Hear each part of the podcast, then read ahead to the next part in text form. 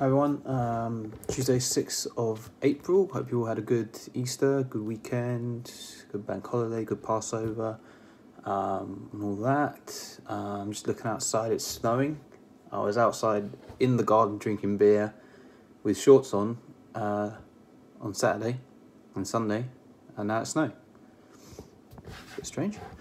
Um, so, I've been looking a little bit into sports cards um, collectibles, you know, and stickers uh, for football and all that. Um, I'm only just getting started, so this isn't going to be a video to tell you, you know, what what works and what doesn't. Um, but yeah, you know, I just wanted to get the ball rolling, see if um, we get any discussions going, um, and yeah, just to let you know my experience so far with it, even though it's very little. I've only bought um, like four stickers and and yeah, just wanted to hear your thoughts on it and give my take. So, what in case you don't know, um, so collecting sports cars and stickers, you know, um, so the main two I've seen seems to be Topps for sports cards and Panini for stickers.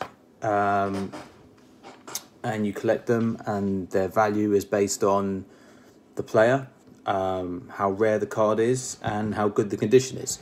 Um, but also another thing that's important is whether it's a rookie or not. And to my understanding, a rookie is the first time that player appears on a card or sticker. Now on Topps cards, I think they have an RC sticker on them to say they're rookie, but on Panini, um, and I'm talking about stickers like the ones you stick in the books, um, but they've got to be unstuck. They've got to still have the back on them. Um, those ones won't have a rookie sticker, so you've just got to kind of research a bit and find out which ones are the first. But they're obviously the rarest because if you think about it, um, when a player's first card comes out, they're not they haven't done anything yet, so most of them get thrown away or stuck in the books. But then as time passes, you realise that player was actually Lionel Messi, and he's actually worth something. So, I guess first thing is if you're buying new cards and stickers, maybe any players that look like they might become something probably be worth keeping. Yeah. So one thing I've been wondering is is it better to go for stickers or is it better to go for cards? Well, I don't know. Um, I think the cards look nicer. Um, they're nicer to look at, and if you're buying stuff, you know, to hold and look at, I think they're nicer to look at. I also think um, it's really big in America right now, collecting sports cards. Maybe not football players so much, but well, it, I think it's still quite big, but probably bigger for like NBA players and NFL. Um, but they use cards; they don't really collect stickers. However, I would argue that certainly me, I, I used to always collect stickers when I was younger, and I think if it starts to become more into Europe, especially with football I just wonder if, for like nostalgic reasons, um, if stickers might actually become more popular than cards. Um, it could be both. But looking on eBay, which is where I've just been doing some research, looking at prices, the stickers, the rookie ones, the rare ones, seem to actually go for more because I think they're rarer. I think they're harder to to keep in good condition. Most people just stick them in and then they lose their value. So I wonder if maybe stickers might be might hold a little bit more value, even though they may not look as nice, and um, you can't tell if they're rookies or not. Might actually hold a little bit more value than the cards, um, but that's just a guess. Um, I also don't know if it's just down to being rookies or if you could get a card or sticker of a significant moment. I don't know. Let's say you had a, a Paul Gascoigne card from 1990 um, would that be worth more than his original? According to the market, I'd say no. It just seems to be about rookies, but maybe if it becomes a little bit more popular um, there and there's a little bit more demand in the market, you know, and prices become more competitive, then people might want the nostalgic moments, stuff like that. The Zidane 2006, you know, things like that. Maybe I don't know, um, but certainly for now, anyway, the rookie cards seem to hold hold the most value. Um, so here's the cards, stickers I've bought at the moment. I haven't paid much money for these. Um, so I got a, a Gareth Bale. This is his first appearance as a sticker for Spurs. Um, what else have I got? I think I got two of them. Yeah, I got two of them, and I paid. Uh, how much did I pay for them? I'll just look up. I think I paid about five pound for each of them, so not much. Um, but the question is, do I get them graded or do I just keep them as this?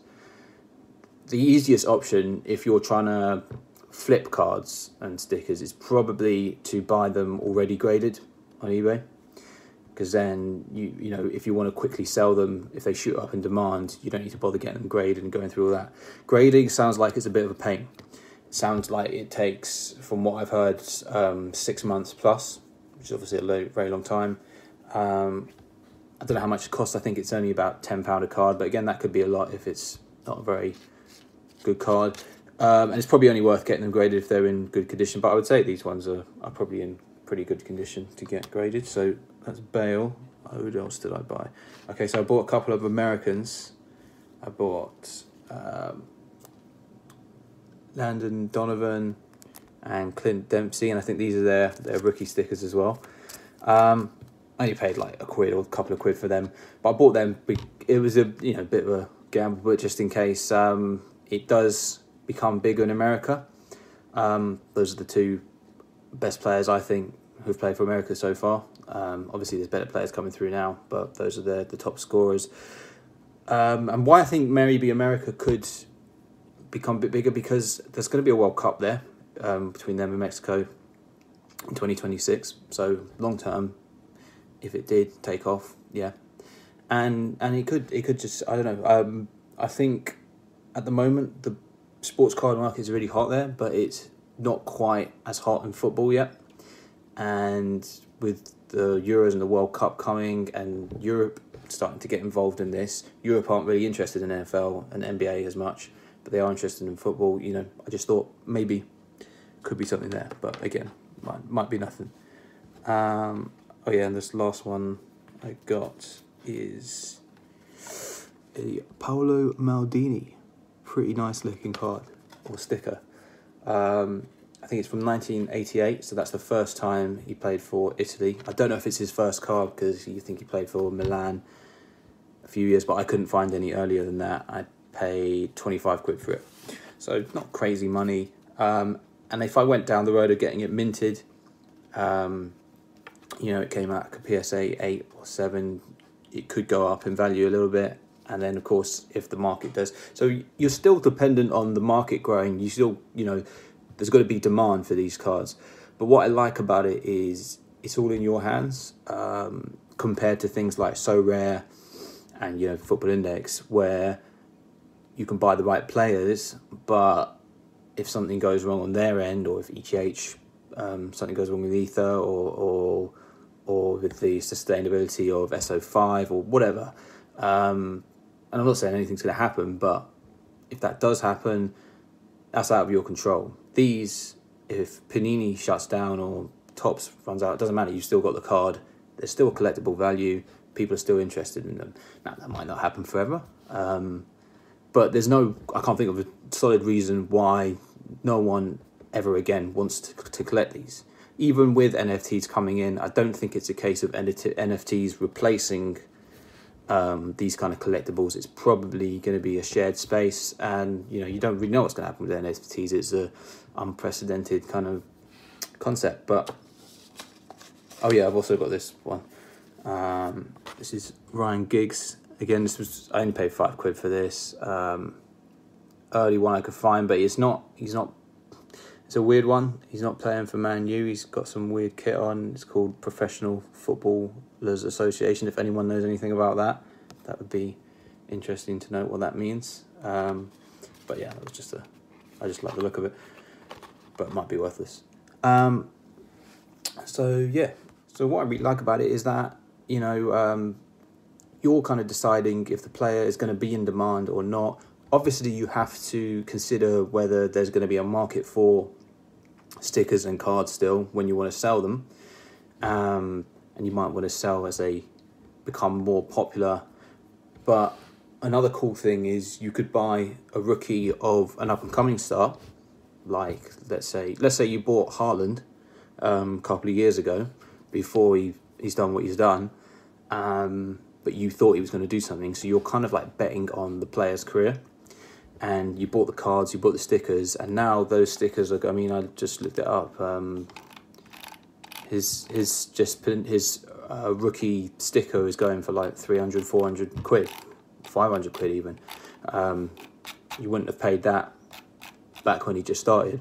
So yeah, so you can make some good money. Lots of people, there's loads of really good community for this. Everyone seems really positive and optimistic, and um, making some good good money on it. It is, I would say, it's a form of gambling. Um, more, well, I, I probably more investment, but you know, it, it, investing I think is gambling anyway, really. So yeah, there's risks involved, but at least you get to keep this card. Um, you might just want you might just want to own the card. Um, I saw on Twitter, I don't know how true it is, that uh, Maradona rookie 1979 PSA 10 sold for 550 grand. So do well if you find one of them. But I'm just looking at one now, sold for 28k. Uh, I think it was a minted nine grade. But yeah, so so there is there is money to be made on on it. You just got to find.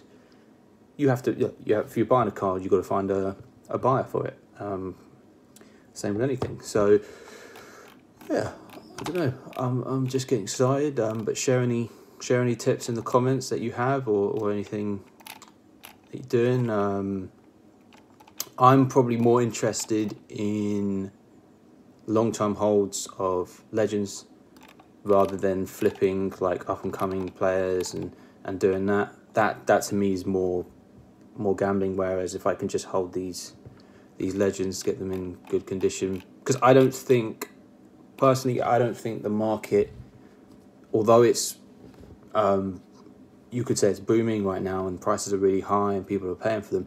I don't think it's as high as it could be yet. I think when the Euros comes in and the World Cup, when stickers start to come out again, people start buying stickers again. Um, you know, you get that nostalgic feeling. People remember it, and then they're like, "Actually, I'd love to have an old Maldini sticker. Let's have a look."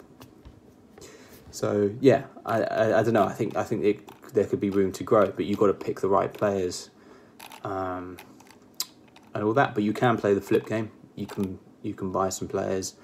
They hit a bit of form and they might shoot up in demand a bit. You don't know.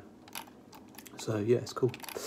But yeah, that's basically all I want to say. Nothing too groundbreaking there. Um, and yeah, please leave a comment. Let me know anything I missed or or got wrong or that's worth mentioning. And and yeah.